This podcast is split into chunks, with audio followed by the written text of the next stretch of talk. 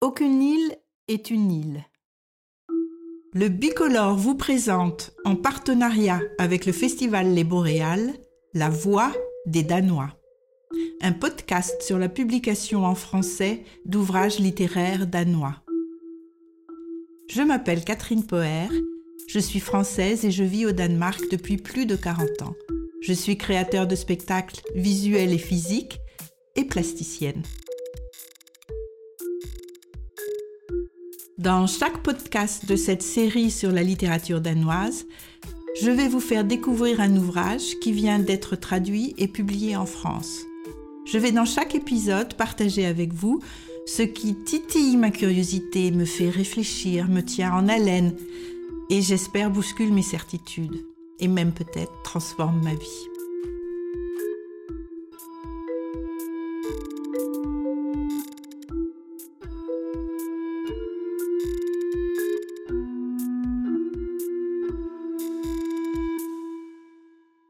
Dans cet épisode, je vous présente le premier roman de Siri Ranva Hjelm Jacobsen, Il, à l'occasion de sa publication en France aux éditions Grasset. Je vais essayer de comprendre dans cet épisode comment le fait d'être descendant des migrants fragilise ce que nous appelons nos racines, et je vais partager avec vous les réflexions de Siri sur ce vide dévastateur qui nous habite si l'on ne sait plus où se trouve son chez-soi et que l'on se sent étranger partout. Préparez-vous pour un voyage. Je vous emmène dans un pays où la nature est vibrante. Ce pays d'où le papé et la homa du roman ont émigré. Imaginez un brouillard épais, un vent froid qui soulève de grandes vagues sous les ailes de milliers d'oiseaux. Nous sommes tout au nord, bien plus au nord que le nord de l'Écosse, en direction de l'Islande. Des falaises verts fluorescents apparaissent dans le brouillard. Elles tombent à pic dans l'océan et abritent des milliers de nids d'oiseaux. Les cris des mouettes, goélands, perroquets de mer et d'innombrables autres sortes d'oiseaux résonnent et se mélangent au bêlement de centaines de moutons qui pèsent tranquillement tout là-haut sur les douces prairies au sommet des falaises. Des petits villages pittoresques parsèment les 18 îles de l'archipel des îles Féroé. Tendez bien l'oreille. Dans une des maisons en bois de pêcheurs, sous le toit recouvert de verdure, une cinquantaine d'autochtones chantent et dansent leur danse traditionnelle.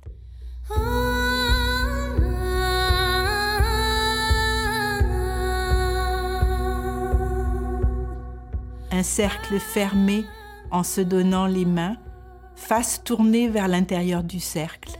Deux pas vers la gauche, stop. Déplacez le pied droit à côté du gauche, puis vers la droite, et ainsi de suite pendant des heures et des heures et des heures, et parfois une nuit entière.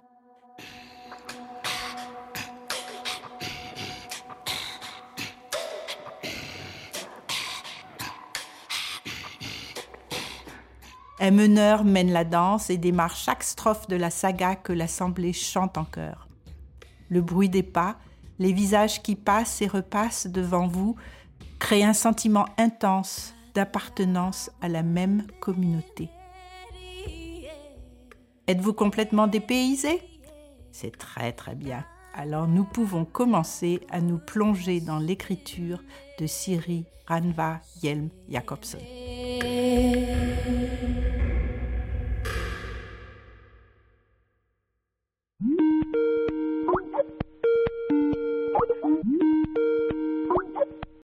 Hun står med ryggen til plantagens lave træer og ser ned over fjellet på bygden, der er blå i augustnatten, og fårene, som ligner sten i det løbende græs. Elle se tient dos aux arbustes de la plantation. Son regard longe le flanc de montagne jusqu'au village, bleu dans la nuit d'août, et les moutons semblables à des pierres dans les herbes galopantes. Plus loin, la mer dort. Le fjord de Vax est calme. Ses tons cobalt se confondent avec le ciel au-dessus de l'horizon tiré au couteau, formant une ligne entre les terres sur laquelle seuls les fantômes et les légendes peuvent vagabonder. Ce sont les premiers mots du livre, et déjà, ce sont les herbes qui galopent, pas les moutons. Pour Syrie, la nature des îles Féroé est un grand corps vivant. La mer emprisonne le bateau de ses cuisses massives, l'île dort d'un œil où étend ses oreilles, le ciel blanc est aveugle, l'air tâte les visages, les nuages engloutissent la montagne qui tonne ou chantonne.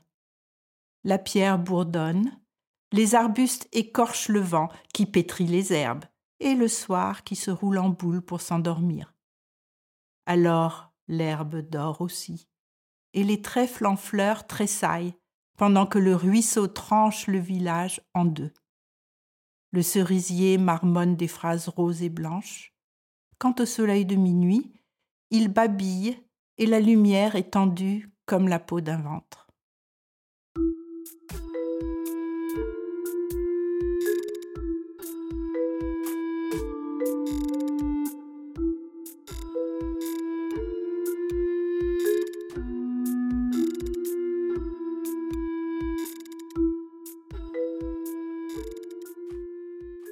Den natur betyder natur i det hele taget. Jeg, en, en, en væsentlig del af mit forfatterskab går med at, at, at beskæftige mig med at prøve at skrive mig ind på natur. Øhm, og den færøske natur betyder enormt meget for mig. Une grande partie de mon travail d'écrivaine est de trouver les mots justes pour décrire la nature. Les îles Féroé sont les paysages de vacances de mon enfance. C'est le seul endroit où je retourne régulièrement. Quel pays c'est un conte de fées, un pays de légende. C'est bien plus que cela, c'est un pays magique où les îles peuvent flotter. Man troede engang, der fandtes flydeøer i havet omkring Færøerne, fortalte Appen. Vi stod på kajen med hver vores fiskesnøre. Det var i barndommen, eller det var i den flaskegrønne augustmåned, eller det kunne være en hvilken som On croyait autrefois qu'il existait des îles flottantes dans la mer autour des Féroé racontait le papet. Nous étions sur le quai avec chacun son fil de pêche. C'était l'enfance, ou bien c'était le mois d'août vert bouteille, ou bien n'importe quel autre été où nous étions retournés au pays. Le papet n'hésitait pas à raconter une bonne histoire plus d'une fois. D'où est-ce qu'elle venait? demandai-je. Le papet plia un peu les genoux, fixa son appât et lança le fil. Puis il répondit qu'il y avait plus d'une réponse à cette question.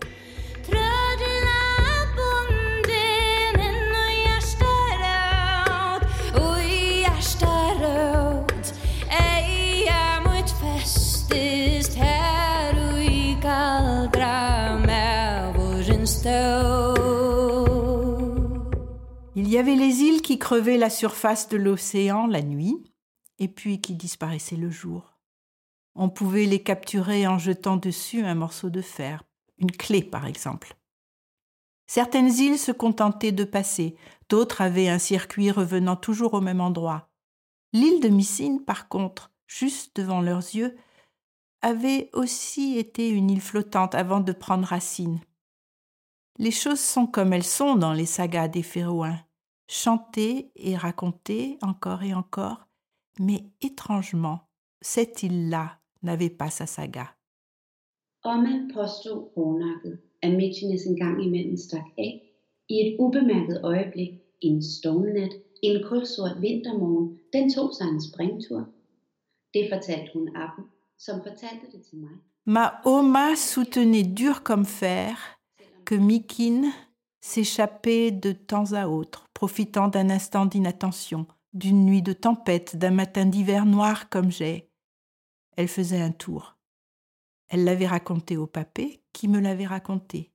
Et puis, il y avait cette autre chose qu'elle disait, que l'île attendait. Même si elle pouvait partir, elle restait à sa place, parce qu'elle attendait quelque chose.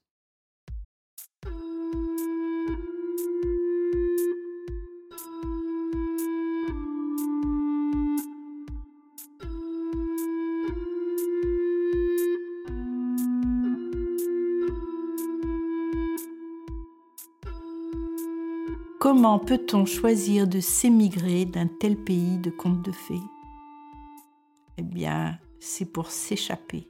S'échapper du seul destin possible dans ce lieu loin de tout.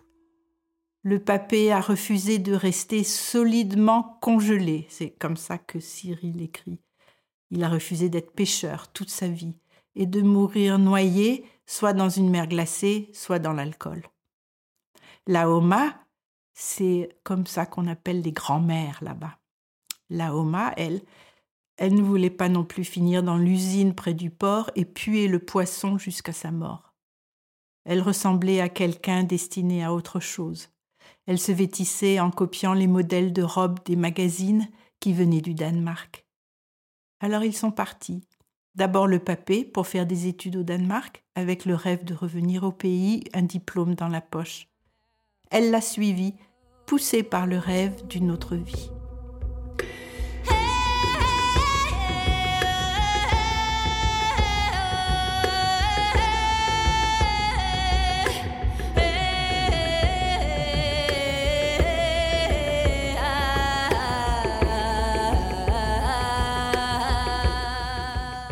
je suis obligée de vous expliquer la situation politique de ce pays pour que vous compreniez le questionnement sur les origines et sur le problème identitaire que soulève ce roman. Depuis 1388, les îles Féroé font partie du Danemark, avec une petite parenthèse pendant la dernière guerre, car elles furent envahies par les Britanniques. Depuis 1948, l'archipel est une province autonome qui reçoit chaque année d'importantes subventions danoises. Les îles Féroé font, avec le Danemark et le Groenland, partie du royaume du Danemark. Elles ont leur propre gouvernement et ont aujourd'hui une certaine indépendance politique. Les affaires étrangères et la sécurité restent toutefois la prérogative du Danemark. Les 52 000 habitants de ces îles sont partagés entre réclamer l'indépendance et souhaiter de rester dans le royaume du Danemark les îles Féroé ne font pas partie de l'Union européenne.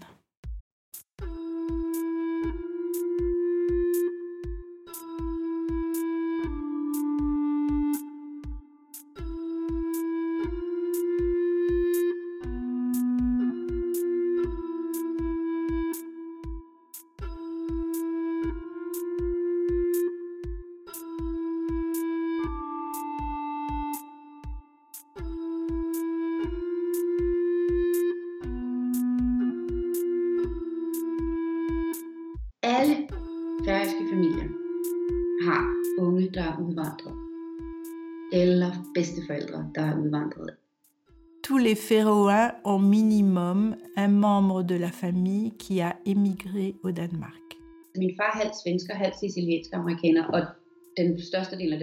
Ma mère est féroïenne, mon père est suédois, américain d'origine sicilienne. Je me suis toujours sentie étrangère, un peu à côté de la plaque ici au Danemark, et je ne faisais même pas partie d'une minorité. Je me suis sentie très seule, mais en fait, je fais partie d'une diaspora. Le monde est rempli à ras-bord d'enfants d'émigrés.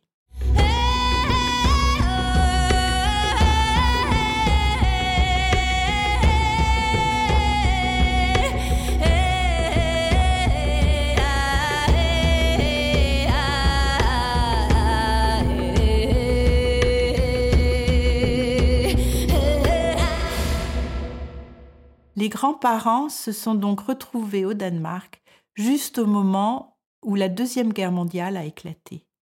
Ils ont fondé une famille, travaillé, construit une maison. En surface, tout allait bien, mais au plus profond du papé, c'était une autre histoire. Il était parti avec le désir de revenir, ce désir ne le quitta jamais. Siri écrit Il a vécu dans l'avenir jusqu'au moment où il s'est mis à vivre dans le passé. Vu comme ça, il était un authentique migrant. Elle écrit aussi Les îles qui lui manquaient tant se trouvaient dans un endroit qu'aucune géographie ne pouvait montrer. Alors il a attendu son retour au pays jusqu'à sa mort, dans ce pays où tout lui manquait. Et cette nostalgie-là, ce désir de quelque chose lointain et tellement proche à la fois ne se soigne pas. Alors, l'alcool soulage.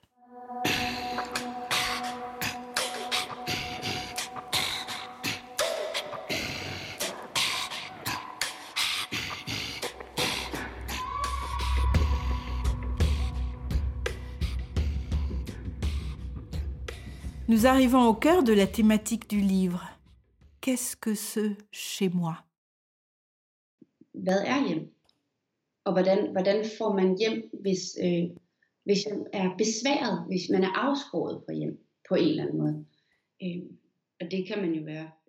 Je me suis toujours posé la question, le chez soi, c'est quoi? Et comment est-on chez soi si on est coupé de ses racines? Pourquoi choisit-on d'émigrer et de planter ses racines ailleurs? C'est une très grande décision, brutale, mais aussi vraiment courageuse. Parce que si l'on quitte le chez-soi, c'est aussi une décision qui ne se prend que si l'on a un espoir et une confiance totale dans la vie. Qui sommes-nous lorsque nos grands-parents viennent d'ailleurs? Où sommes-nous chez nous? Est-ce que cela a un rapport avec la géographie Ou bien avons-nous hérité d'odeurs, de sons, de couleurs, de goûts, de rythmes? En sommes-nous conscients? Lorsque nous retrouvons ces sensations, nous sentons-nous chez nous? Peut-être pour quelques secondes seulement. Y a-t-il une compréhension plus intuitive que factuelle? Tout ça, ce sont des questions que je me pose parce que cette problématique me touche beaucoup. Je m'y reconnais. Mes grands-parents du côté de ma mère étaient slaves. Ils ont fui le tsar. La langue maternelle de ma mère fut l'allemand. Et puis, fuyant de pays en pays, ma famille s'est retrouvée à New York, où ma mère a rencontré mon père qui était français. Alors ils se sont installés à Paris après la guerre. J'y suis née et me voilà vivant au Danemark. Mon fils est danois et français, et c'est où mon chez-moi? Après un quart de siècle où j'ai tout fait pour m'intégrer, je me suis guérie de ma nostalgie en construisant une maison en France. Je peux dire que je suis étrangère ici et là, ou bien doublement chez moi. Dans ma famille, on parle différentes langues. Par exemple, mes parents ne pouvaient pas communiquer avec mon fils et on mange des nourritures bien différentes. Je me rappelle du temps où je rentrais de France, le sac à dos rempli de fromage, de saucissons et d'huile d'olive. Siri parle bien de cela. D'abord, je mangeais le pain noir, puis je laissais la graisse de baleine froide reposer sur ma langue. Je voulais dire quelque chose au sujet de l'assimilation, que l'assimilation est une perte de mémoire méthodique.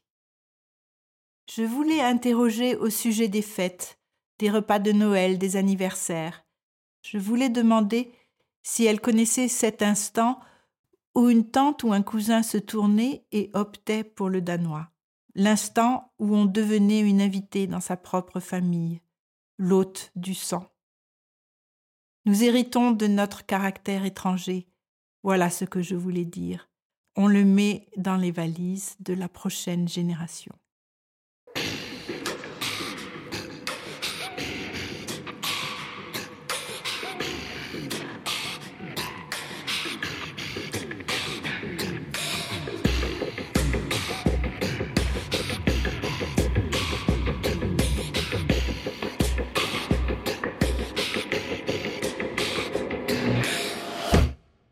Cyril la Danoise dit que les migrations durent trois générations. Syrie est troisième génération d'immigrants féroïens.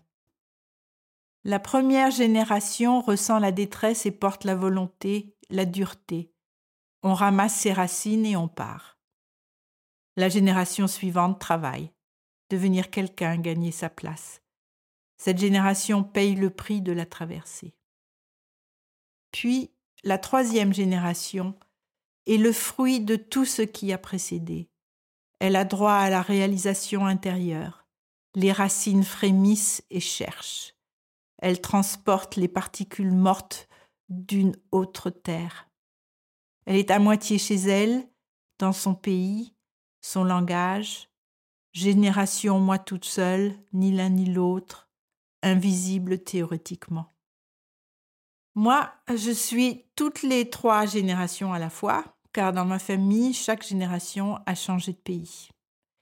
Mais je crois que nous sommes aussi en train de changer d'époque et que nous sommes de plus en plus conscients que, comme le dit Siri.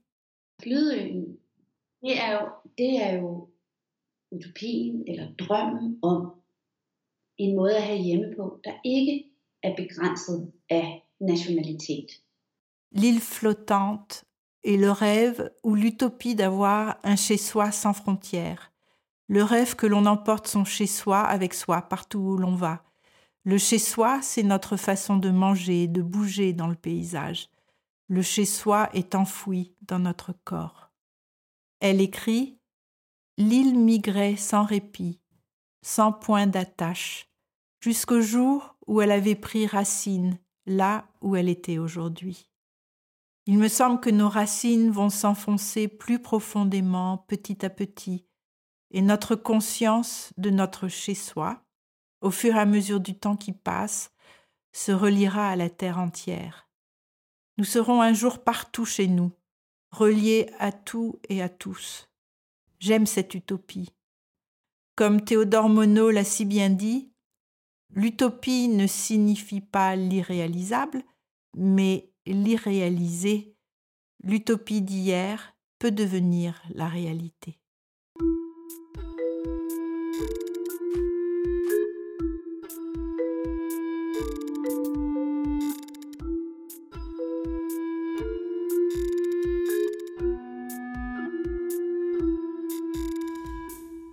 Pour finir, je redonne la parole à Siri. Je vous quitte sur une belle phrase du livre. Loin, sous la mer, toutes les terres se rencontrent. Quelle image Rien n'est séparé. Vous avez entendu la voix des Danois, son et musique par Elke Lallemen et Iver, produit et adapté par Mette Cruz, pour le bicolore en partenariat avec le Festival des Boréales. Je suis Catherine Poer et vous pouvez bientôt me retrouver pour le prochain épisode.